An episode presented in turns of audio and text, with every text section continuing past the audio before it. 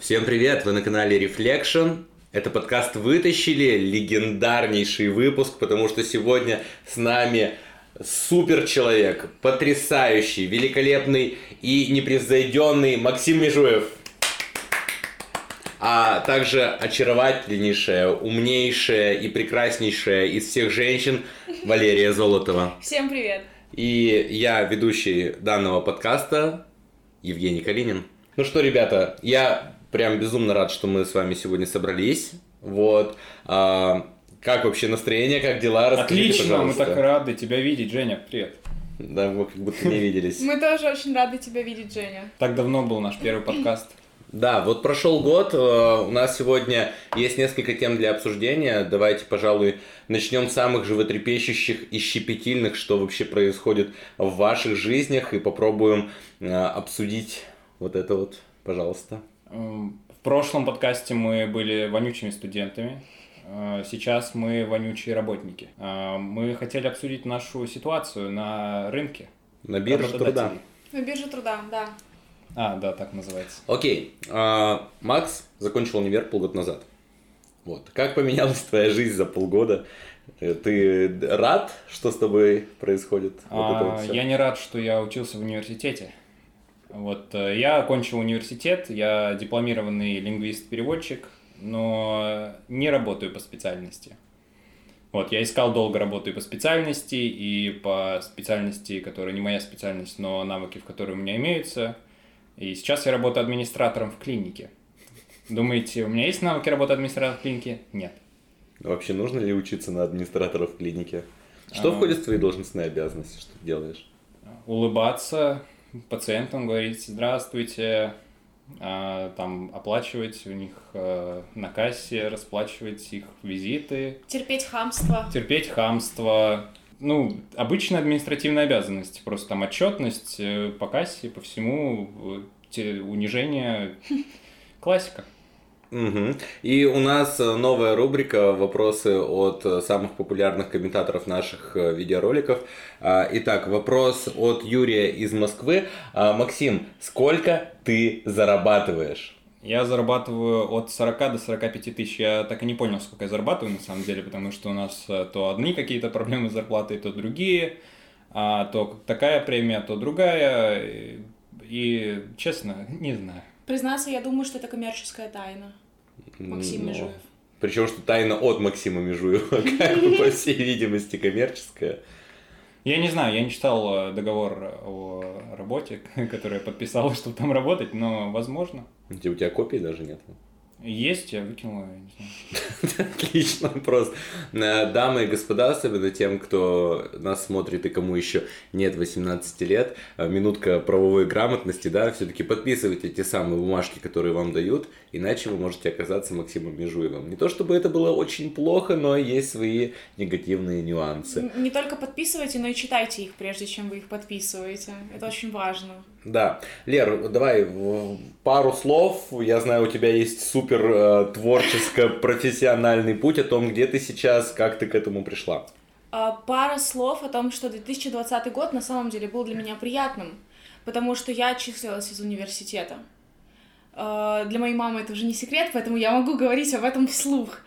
А, У меня был очень долгий путь поиска работы, потому что, ну, мы поговорим еще о бирже труда чуть попозже, но очень сложно понять, кто ты, что ты, что ты умеешь, особенно когда ты ничего не умеешь. Э, И из-за этого было очень сложно найти свой путь. Я поменяла за... С марта прошлого года я поменяла 6 работ. И только сейчас мне удалось найти то, что... То, от чего я кайфую. Сейчас Сейчас... должна быть ссылка на OnlyFans вып- Извини, окей. Сейчас, сейчас я работаю с мемщиком в Центре искусств. Мне очень нравится, потому что это про творчество, это про интеллигентную среду, это про таких театральных людей, которые очень уважительно к тебе относятся, и это круто, это то, чего я искала, потому что, к сожалению, много где люди не понимают, что такое вообще СММщик, зачем он нужен, почему ему нужно платить деньги, почему ему нужно давать свободу там творчеству, потому что все-таки любая творческая профессия это профессия, в которой очень быстро наступает выгорание. Особенно если тебя не понимают э, твои работодатели, твоя команда и так далее. А чтобы избежать выгорания, вы можете вот здесь вот по подсказочке посмотреть наш потрясающий предыдущий ролик с Владом Гончаровым. А, да, кстати, э, нам тут некий Юрий из Москвы, э, так сказать, да, все комментарии этими вопросами засыпал. А, Валерия, сколько вы зарабатываете? Я вот не знаю, насколько я имею право об этом говорить, но, в принципе, наверное, могу. Я зарабатываю 30 тысяч рублей в месяц. Это те деньги, на которые вы можете существовать вообще в этом а, мире? Это, существовать просто. Это те деньги, э, за ту работу, которую я делаю, это те деньги, которые, ну, в принципе, нормально. Это, это средние деньги, которые я готова получать. Какой у тебя график? Свободный. Кстати, друзья, а, Сейчас мы перейдем к теме биржи труда. Будьте Слишком аккуратны. мы быстро начинаем рекламировать, видимо, свои услуги, я чувствую. Нет, нет, нет, э, наоборот. Будьте аккуратны, когда вы видите в вакансии... Леру?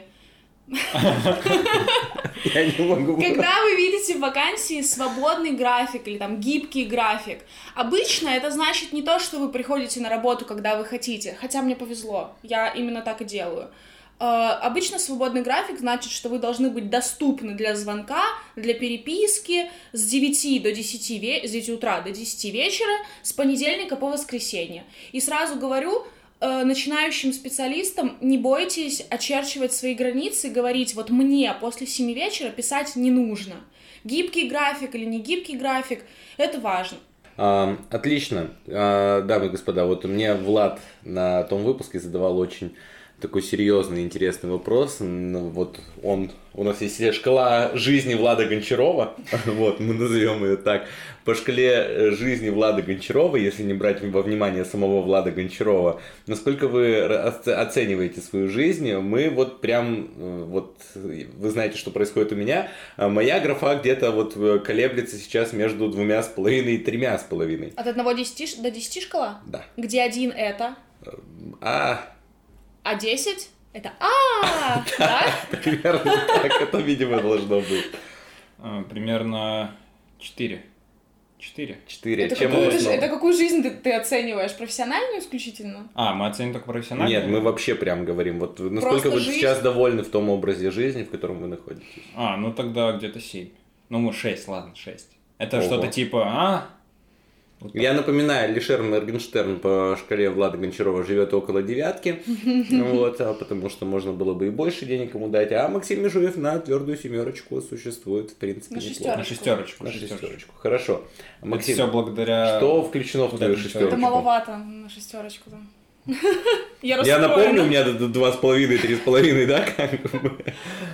Что включено в мою шестерочку? Ну, можно оплатить за квартиру, можно иногда есть печенье с шоколадом.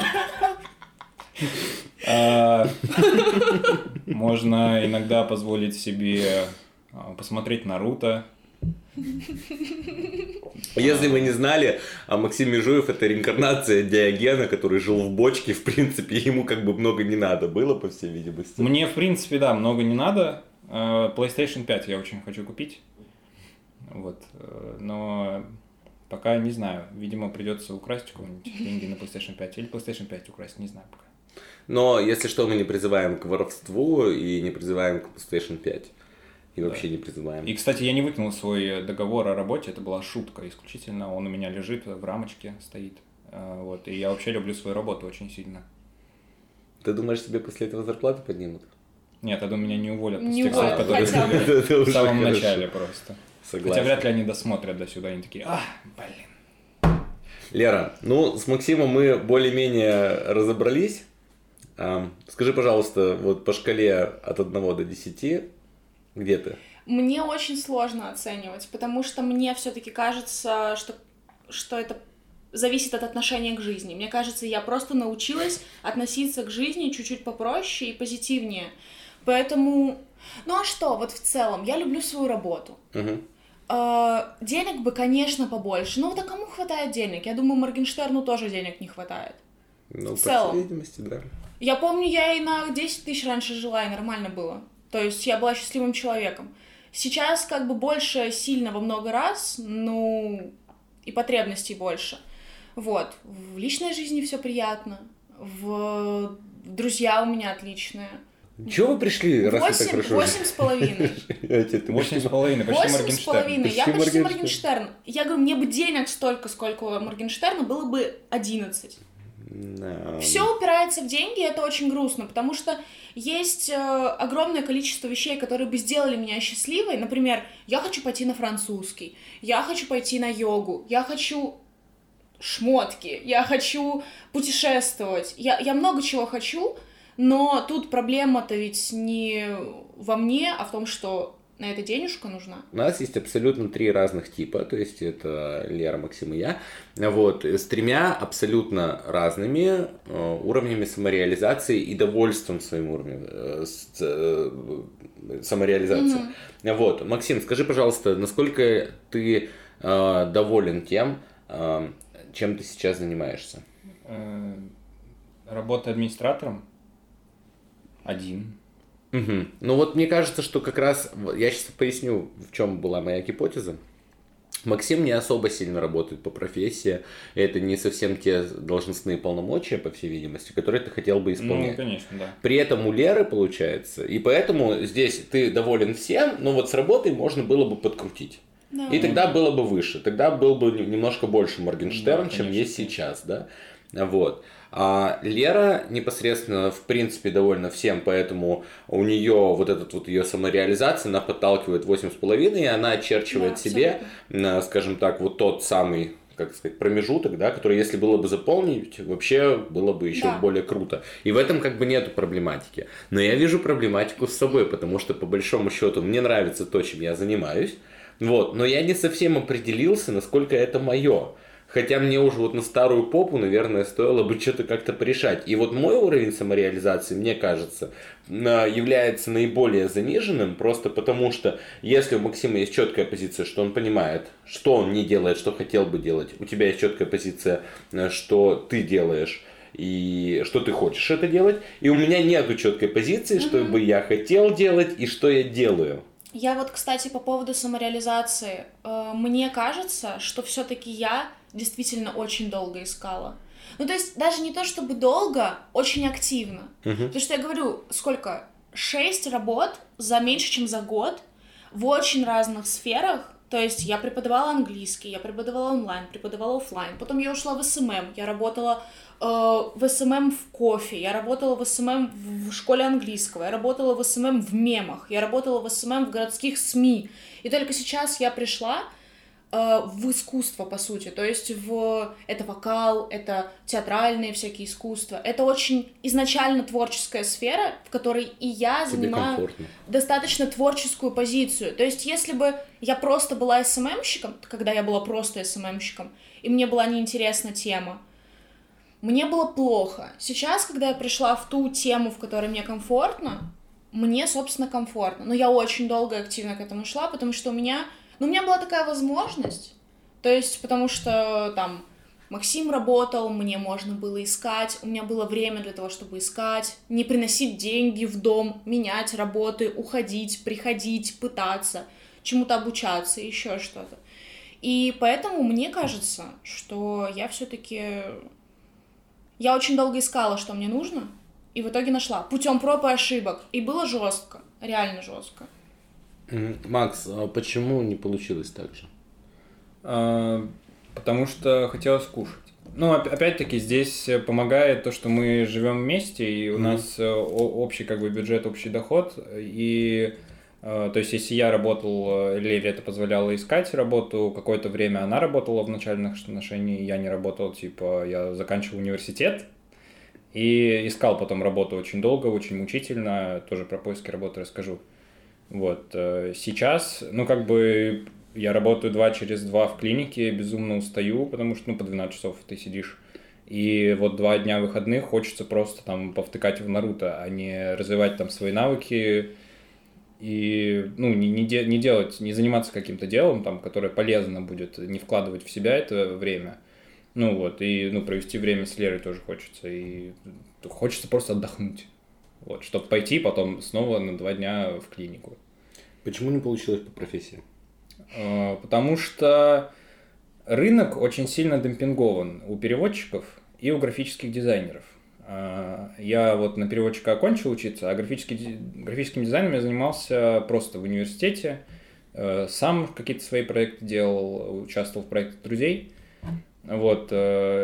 Рынок очень сильно демпингован тем, что ты ищешь работу, там тебе предлагают и ну, то есть ты там и переводчик, и еще бумаги заполняешь, и отчеты составляешь, и вообще людей принимаешь, э, но платят тебе 15 тысяч или 20. Вот. На фрилансе тоже там э, цены просто смешные, одна копейка там за слово вообще э, ну, тоже, когда, когда ты ищешь, просто обидно тратить свое время и что-то делать. Плюс я сделал огромное количество тестовых заданий, 90% э, тестовых заданий были проигнорированы абсолютно. Мне никак, мне не дали ни обратной связи, не отреагировали даже просто, что получили его. То есть, причем я обычно писал работодателям, что, ну, отделу кадров, я всегда писал, что типа вы получили, там, можно мне какой-нибудь комментарий? Обратную связь, дайте да, обратную связь. связь, пожалуйста, типа, это ваша работа. Угу. А нажмите кнопку «Отказать» на HeadHunter. Да. Абсолютно та же проблема. Э, не только рынок демпингован там, в, в сфере перевода или э, дизайна. Этого, дизайна. Везде так. Работодатели как будто бы не понимают, э, что за работу нужно платить деньги. И 15 тысяч — это не деньги. За э, работу с 9 до 6 или за гибкий график, когда вы... Э, 24 на 7 должны быть на связи. Это ненормально. И более того... Мы, можно говорить, мы говорим про Санкт-Петербург, а, потому что... Я говорю я не дум... только про Санкт-Петербург. Я думаю, где-то в провинциях на 15 тысяч можно выжить. Да, и, и про деньги, да, конкретно про деньги. А про работодателей это везде так, потому что мы искали много удаленной работы в разных городах и везде очень сильно занижен э, уровень э, заработной платы. Я не понимаю, как можно на 25 тысяч рублей одному человеку прожить в Петербурге, когда там стоимость э, съема квартиры стартует, ну, от 16 тысяч рублей, это самая отвратительная убитая квартира. Вы можете... Проезд. Вы можете прожить на эти деньги? Давайте посчитаем в комментариях. Нет, это невозможно. Проезд, связь... Э... тысячи проезд, БСК. Ну, ну не БСК, а подорожник. Ну, хорошо, ну, вот да. 16 плюс 3 это 19. Коммуналка. Плюс... Тысячи две-три минимум. Плюс коммуналка, Ой, да. Ну, то есть все, это деньги заканчиваются. А ты закончил университет, тебе 22 года, и получается, что ты по-прежнему там в 22, 23, 24 года вынужден просить деньги у родителей. Вот, и ты спрашивал, почему не получилось так. А, опять-таки, когда у тебя за плечами университет, а, тебя еще гложет прямо вот не соглашаться на меньшее. Да не то, что не соглашаться Знать на меньшее, просто цену, что типа а, там вот, да, я учился на контракте, мои родители вкинули безумные бабки за обучение. Даже из-за пандемии никто не срезал цену за обучение, э, против чего я категорически против. Вот, и ты, получается, закончил университет, э, вроде как есть какие-то ожидания, которые ты должен оправдать, а ты их э, не оправдываешь, типа, даже сам перед собой. Ты такой, вау, зачем мне эти были 4 года? Вот, Лера, пожалуйста, бросила университет, не пожалела об этом ни секунды. Вот, а теперь представьте мою ситуацию. Я бросаю университет, ну, то есть, без согласия моих родителей на это, там, моей мамы, которая заплатила сначала за первый, я его бросила, потом за второй меня оттуда отчислили. И я настолько сильно взвалила на свои плечи вот сама от себя груз ожиданий, что ты отчислилась, ты должна стать успешной, чтобы рассказать маме о том, что ты отчислилась, но все хорошо, ты стала успешной. Естественно, когда у тебя такой груз на плечах от себя самой, ты не в состоянии э, быть спокойным за поиски. Ты не можешь себе позволить дать это время, чтобы что-то найти. И от а собеседования к собеседованию очень занижаются, в принципе, требования. То есть ты там в какое-то время ищешь работу с, ну, да. с заработком, который ты бы хотел, ты ходишь на работу, которую ты бы хотел, вот, но потом ты понимаешь, что тебя просто там не берут, э, не читают твои тестовые.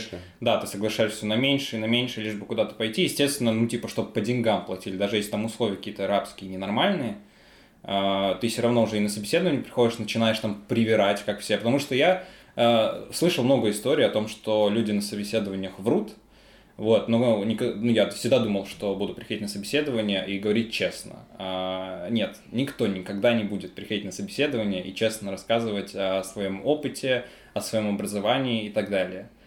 Вот, э, начинаются постоянно какие-то преувеличения, преуменьшения, какие-то обманы. Э, про предыдущую работу можно вообще рассказать так, что там ты делал все просто и просто ушел оттуда, потому что все плохо было а на самом деле тебя уволили оттуда, потому что ты ничего не делал. До такого. Вот, кстати, хотел сказать, извините, перебью. А, недавно буквально была ситуация, я решил эм, посмотреть, что там пишут про зарплаты учителя. Угу. Вот, и я набрел на какой-то форум, он очень странный, вот. Ну и это оказался один из тех форумов, где э, собралась вот эта вот толпа преподавателей и начинают, соответственно, можно сказать, что жаловаться, но на самом деле это даже нельзя назвать жалобами, потому что это просто реальность, как бы. Вот, просто очень странно, что они говорят реальные цифры и реальное положение, и это воспринимается как жалоба. Mm. То есть вот само, само состояние человека, которому нужно работать, воспринимается как жалоба, это, ну, это проблема, правда, чем такая государственная, я бы сказал. И меня просто, я был поражен. На самом деле, куда бы, вот что бы кто ни говорил, в Москве, конечно, более-менее все хорошо, при том, то, что в Москве, правда, проще жить в моей профессии, в профессии преподавателя. Вот, там, потому что, ну, стоимость оплаты, да, за твою работу, она повыше. При этом, конечно, есть контраргумент, что там и цены повыше, но по большому счету там цены повыше только на недвижку. Вот, и я даже посчитал пропорционально, там, условно, если бы я решил переехать в Москву и переехал бы, у меня бы даже выходило больше денег свободных, mm с учетом того, что если бы я снимал такую же жилплощадь, как здесь. Mm-hmm. Ну, может быть, я бы в районе подальше просто жил. То есть, ну, никак бы не больше. Вот. Mm-hmm. Но что творится в регионах, это жесть, потому что ребята, которые заканчивают, мне кажется, региональные педагогические университеты, они просто находятся в шоке. Вы понимаете, мы сейчас говорим э, про цифры 30-40 тысяч, и они для регионов супер большие с точки да, зрения да. педагогической профессии при этом 30 тысяч лера вот за то, что ты, ну вот, э, ты их получаешь за то, что ты делаешь, они несоизмеримы тем, там, условно, 30 тысячам, которые выполняют преподаватели. Это не потому, что ты там какая-то, я, знаешь... Я абсолютно согласна. Потому что это формат работы другой, и, ну, тут есть фраза расхожая, да, кто на что учился. Вот это вот прям вот здесь. Вот. Там ребята выше пятнашки могут не получать. Это не какие-нибудь там деревенские учителя, это городские учителя там с достаточно больших промышленных городов по 15-20 тысяч, при том, что их нагрузки больше, чем у меня. Я вообще в шоке, честно. Вот. Да, да. Я там даже пермские вакансии смотрел, далеко ходить не надо. У них зарплаты, ну, не, наверное, вот где-то в 0,5, но они ниже просто. Вот. Или даже больше, да, даже, наверное, больше, наверное, там 25-30 тоже средняя э, стоимость. Она не шибко отличается от рынка по Петербургу, но это правда ужасно, потому что, ну, это обрубает множество возможностей, и человек настолько проваливается вот этом своем информационном поле, в котором он находится, ему никуда не выехать.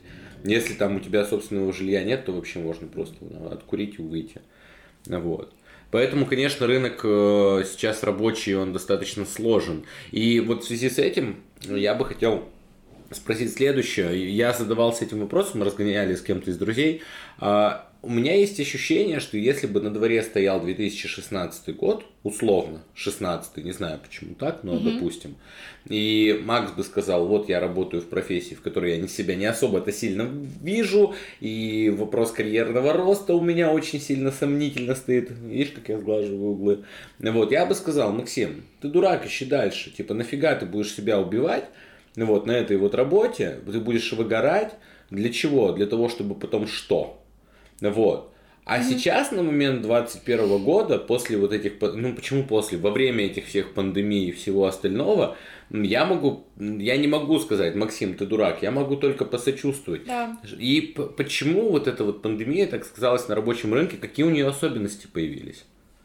Я вот, кстати, не могу ответить на этот вопрос, но я точно знаю, я не хочу э, говорить эту фразу, но mm-hmm. мне придется ее сказать мне кажется, что люди, которые закончили институты в 2020 году, и им пришлось выйти на биржу труда и искать работу, они действительно просто стали жертвами обстоятельств. Мгм. Мне очень не хочется говорить об этом, потому что я бы сама в 2016 году сказала себе, конечно, ищи отговорки, ты просто ничего не хочешь делать, ты не хочешь учиться, ты не хочешь искать. Но а как искать? Типа, я, я, э, у меня огромное количество знакомых, которые закончили институт в этом году. Меня отчислили в этом году. То есть, ну, я сама вышла на биржу труда. Все люди говорят о том, что это невозможно, о том, что это очень сложно, работы либо нету, либо платят очень мало, везде так. Ну, потому что экономика рухнула, типа кризис наступил. Я не знаю, почему стало сложнее найти, хотя, может быть, поэтому же. Это точно сказалось на поисках работы, и мне кажется, что в 2016 году действительно было проще найти эту работу, проще на ней там задержаться, проще ее поменять, вообще проще что-то поменять в жизни. Почему у работодателя такое отношение к работникам? Потому что они, ну, Это вынуждено или это просто традиционная система бизнеса, которую вот сложно пока побороть Я это на самом деле просто такая система бизнеса, которая, она недолгосрочная. То есть она, ну, она, она краткосрочная, когда э, тебе нужен сотрудник, просто вот сейчас зарубить денег и плевать, что будет дальше. Ты не хочешь не вкладываться в компанию, не Да. хочешь, чтобы сотрудник рос внутри компании, тебе плевать. Э, часто я натыкался на статьи, когда я искал работу, я к- читал кучу статей, там, как отвечать на собеседование, все такое, все мы там были. И там часто пишут о том, что это вы нужны сотруднику, а- ой, в смысле, вы нужны работодателю, а не он вам, типа, знаете себе цену. Мгм. Так вообще не работает, Да. потому что тебя, ну, вот эти полгода поисков, они так меня нагрузили, то есть у тебя нет денег там не заплатить за квартиру, ты уже думаешь, что ты полное ничтожество, уже понимаешь, что ты там забываешь, вот я забыв- стал забывать английский просто, который я, ну, который, по сути, фундамент моей профессии, моей специальности. И ты просто уже находишь, ты хочешь взяться за что-нибудь, просто чтобы были деньги, и отдохнуть от этих поисков работы, потому что это ужасно давит. Эти бесконечные тестовые задания, постоянный игнор со стороны работодателя, когда ты сидишь на очке просто и ждешь, пока тебе ответят. Вот. И ты не знаешь, вот возьму тебя или нет. Мне однажды было так, что мне сказали, я подавался графическим дизайнером а, в тур, в туроператор в Казахстане. Турагентство. Турагентство, да. А, Отличная зарплата, вроде как хорошие условия. Но я сделал тестовое задание. Чак-чак по почте. Извините. Осуждаю. Мне, мне сказали э, на собеседовании, было ви- первый этап собеседования по видеосвязи, мне сказали, у вас самая креативная творческая э, работа, вот, мы уже думаем вас взять, все очень круто. Я предложил им отличную за- зарплатную вилку для себя, ну, просто чтобы из дома работать, там, я что-то 30 тысяч попросил, э, нормально, я бы еще с чем-нибудь совмещал, было бы идеально.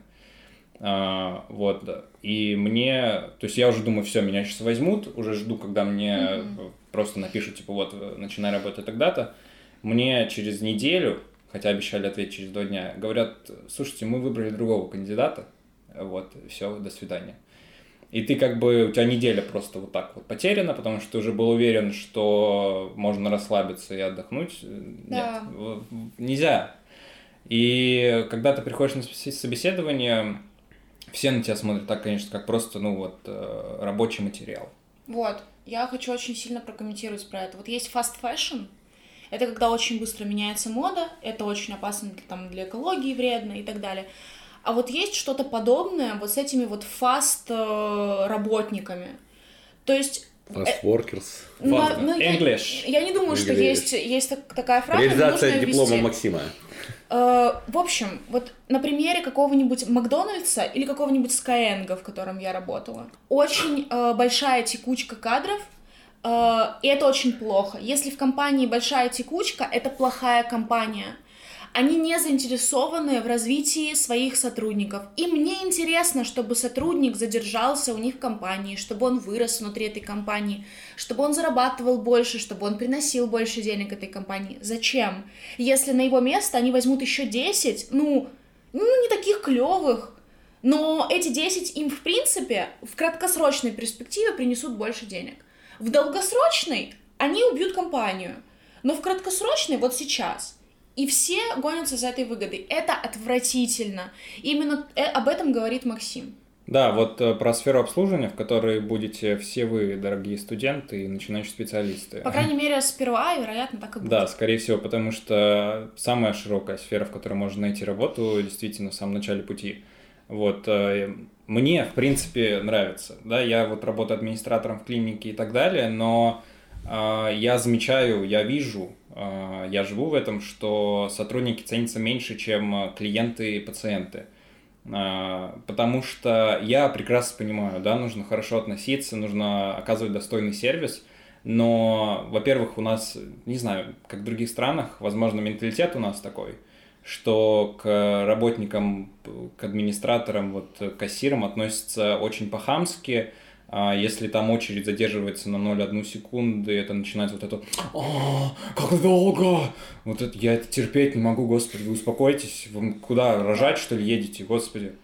И э, в, здесь все равно, то есть, если возникает какая-то конфликтная ситуация, или если клиент требует каких-то вообще непомерных вещей, которых у тебя даже, ну, там, нет, да, в, в, твоем списке, что ты можешь дать ему, все, все равно ты связываешь его там с руководством, или руководство потом связывается с тобой, если они слушают там звонки твои э, с клиентами, они всегда тебя выставляют как бы мудаком э, и пытаются повстри- пойти навстречу вот э, тому вот клиенту, да, потому что... Клиент всегда прав. Да, клиент всегда прав. Нет, у вас любой работник э, будет дороже цениться в компании, Конечно. А, чем тот же клиент. То есть этот работник, если он хорошо работает а, и встретился с неадекватом, а, работник будет, ну, вам будет лучше, если вы, не знаю, нормально отнесетесь к работнику, потому что он еще 10 человек нормальных, или 100 человек, или 1000 да. человек нормальных обслужит, а этот неадекват пусть идет в жопу. Ну, типа, ищет другое У меня место. есть ощущение, что я примерно понимаю, короче, о чем идет речь. Просто у меня есть пример одного потрясающего детского оздоровительного лагеря, без названий. А, там, где непосредственно работали достаточно такие э, странные сотрудники. Mm-hmm. Вот там была огромная текучка кадров.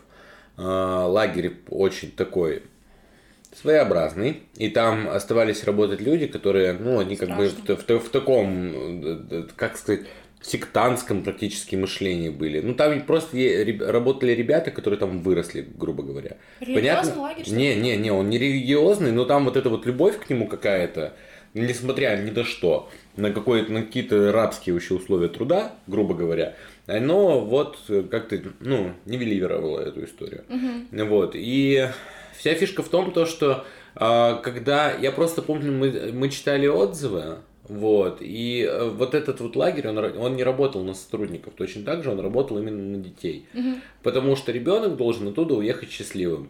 Все, что говорили, оттуда увольнялись, когда сотрудники, оставляли негативные комментарии. А, руководство лагеря говорило о том, что да, они бузатеры, как, как сейчас классика. кое-кто еще любит говорить, да, вот, да это что они нифига там не работали, вот, и решили за счет э, того, что, ну, за счет конфликта просто заработать очков себе, скажем так. И мне кажется, компании правда этим руководствуются, что ну, клиент, когда будет писать, или не один клиент, а множество клиентов, негативные комментарии и отзывы, потому что даже если они супер неадекватные, то это гораздо хуже, чем если будет писать сотрудник. Хотя вот я, честно говоря, больше наблюдаю за тем, как пишут и что пишут сотрудники, нежели чем клиент, потому что ну, это действительно некая лакмусовая бумажка, если это хотя бы граничит с конструктивной критикой. Но здесь опять опять-таки, если построить все на взаимном уважении, если да. ты да. приходишь э, в Что сервис утопично. обслуживания, ну, конечно, если ты приходишь в сервис обслуживания и нормально относишься с человеком, который тебя обслуживает, и он тебе в ответ всегда будет э, рад помочь, то есть будет даже делать для тебя больше, чем ты придешь и сразу с порога начнешь ему хамить э, или там закатывать глаза, цокать, вот это вот все. А, и, конечно, ну, тот, кто, на, кто, тот, кто хочет написать негативный отзыв, все равно его напишет. Uh-huh. А, только ты можешь еще 10 позитивных отзывов заработать, и это будет опять-таки намного круче и ценнее, э, чем вот ради одного человека там кого-то уволить, э, выписать ему штраф и так далее. Вот. У меня в компании нет такого. Ну, то есть у меня не будут ругать, э, у меня попытаются пойти навстречу, ну, им как бы и сотруднику, и неадеквату. Вот, попытаются все это сбалансировать, но это все равно, что на двух стульях усидеть. Э, не знаю. Я не помню, у кого я читал. Есть ощущение, что у Брэнсона, я его в посте своем летом рекламировал, mm-hmm. Ричард Брэнсон, который мой правил, как-то так у него книга называется, он писал, что есть какой-то соци- соцпрос, а, когда люди увольнялись, по каким причинам. И первая графа это нифига не заработная плата, что казалось Конечно. бы более очевидным. Самый эм, распространенное, почему люди уходили, это из-за отношения начальства или, или из-за организации. Да, или либо проблемы да. в коллективе. Если коллектив не выстроен, мне, мне нравится эта ситуация, что почему-то э, зачастую администратор как человек, он хочет выстроить работу, чтобы она была оптимизирована, но он не хочет выстраивать именно коллектив. Есть, конечно, свои перегибы у тех, кто вот этими вот новомодными, скажем так, этими тимбилдингами занимаются. Это тоже, конечно, вообще никуда вот эта вся бизнес-молодость моя любимая. Но это, нет, это нифига не забавно. Это, это, то, это, это, это секты, правда, нового времени, потому что зачастую это делается не для того, чтобы, ой, как сказать нет, мы просто создать команду. Ну да, ну вот просто с перегибами плохо, а я да, а есть а вообще идея хорошая. Классно, реально Конечно. создает какую-то дружескую атмосферу, это супер. По поводу того, что ты сказал, э, что люди увольняются из-за того, что плохие отношения в коллективе, с начальством и так далее. Сколько я не общаюсь с людьми, эм, вот сейчас все чаще и чаще, что меня радует, стала э, замечать, что люди говорят, блин, у меня такой классный коллектив, типа работа, ну не вау, да, не совсем то, чем я хотела бы заниматься, но такой коллектив потрясающий, даже уходить не хочется. Это приятно, потому что я понимаю, что действительно работа может быть даже замечательная, она тебе может нравиться, но если у тебя какие-то непонятки, какие-то недопонимания... С руководством или коллективом. С руководством, с коллективом, это ужасно бьет, по нервам, и работать уже как бы, ну, не хочется. Одна из самых распространенных э, профессий, которые непосредственно вообще есть на рынке, это продажник, причем на холодных продажах. Вот, ты говорила о одной потрясающей школе языковой. Угу. Вот, и мне оттуда недавно звонили. Я, я это не совсем относится к теме выпуска, тем не менее, просто очень смешное наблюдение Сейчас или история. все расскажу вам про эту а, школу. Ну, да. Вот, в общем, ситуация, э, ситуация вышла следующая. А, я, значит, веду урок, мне звонят из этого вот потрясающего места, вот, я ставлю на громкую связь, и э, я начинаю разносить этого продажника, который сидит, он там что-то рассказывает, а, ну, я их обычно сливаю. И раньше я бесился, что они мне звонят, и теперь я делаю все для того, чтобы они мне больше не звонили. Вот, доходит вообще до самых кринжовых историй, из всех кринжовых историй. Вот, и тот, значит, что мне звонит, и я его начинаю засыпать одним единственным вопросом, потому что мой ограниченный пошлый ум, это вот это единственное, что он смог выдать. Он такой, типа, я говорю, вот меня, говорю, интересует, говорю, а как у вас с oral practice? У меня начинает, вот те, кто люди сидят и видят меня, они начинают вываливаться от смеха, потому что, ну, как бы слово-то такое себе. Я специально, значит, забиваю, а у меня все это транслируется на доску, я забиваю это э, в гугле, специально показываю. Это разговорная, блин, практика. Чего вы ржете? Он такой сидит, и, там прям слышно такое молчание. Я говорю, так что там у вас oral practice? А есть у вас групповые занятия по oral practice? Я начинаю его просто вот по этой вот истории забивать на протяжении минут 5-6. И я понял одно, чувак вообще не знает, что он продает. Конечно. Потому что так. он не знает ни языка, вот вообще ничего. При этом вот эта же школа потрясающая заставляет преподавателей быть продажниками. Да. Но продажники у них непосредственно вообще не знают, что они делают. И это настолько ужасно. Вот эта вот система, когда нам приходится соединять вот несколько несовместимых направлений, человек занимается не тем, чем ему нужно заниматься. Да. Э, это полная жесть. Ты говоришь о том, что они заставляют преподавателей еще и быть продажниками. И вот тут я хочу э, дать совет начинающим соискателям. Друзья, если вас кто-то заставляет делать работу, которая не ваша работа, заставляют делать что-то, что не входит в ваши обязанности, не делайте этого. Правда, ну то есть э, цените себя, несмотря на сложную ситуацию, несмотря на то, что вам может быть страшно, или вы еще не совсем понимаете, там, грубо говоря, сколько вы стоите, Не нужно, если вы преподаватель, продавать что-то, потому что ваше дело это преподавать, ваше дело это учить. Все. Читайте, пожалуйста, трудовые договоры, там все ваши функции должны быть прописаны. Если вы выполняете ту работу, которая ну, которую вы выполняете, но она не входит в трудовой договор, она должна быть оплачена сверхурочно, либо она должна быть в него внесена. Вы за это должны получать дополнительные деньги. А первая часть на этом нашего видеоролика заканчивается. Спасибо, что были с нами. Меня зовут Евгений Калинин. Максим Меня Межуев. зовут Максим Межуев. А во втором, а, во второй части новые советы для начинающих специалистов. Да. Да, и... меня зовут Золото Валера. Всем спасибо и до новых встреч. Не забудьте, пожалуйста, поставить лайк, подписаться на наш канал, порекомендовать всем своим друзьям наш паблик, подписаться на все наши вот эти вот источники аудио подкастов и ждите новых выпусков. Всем пока.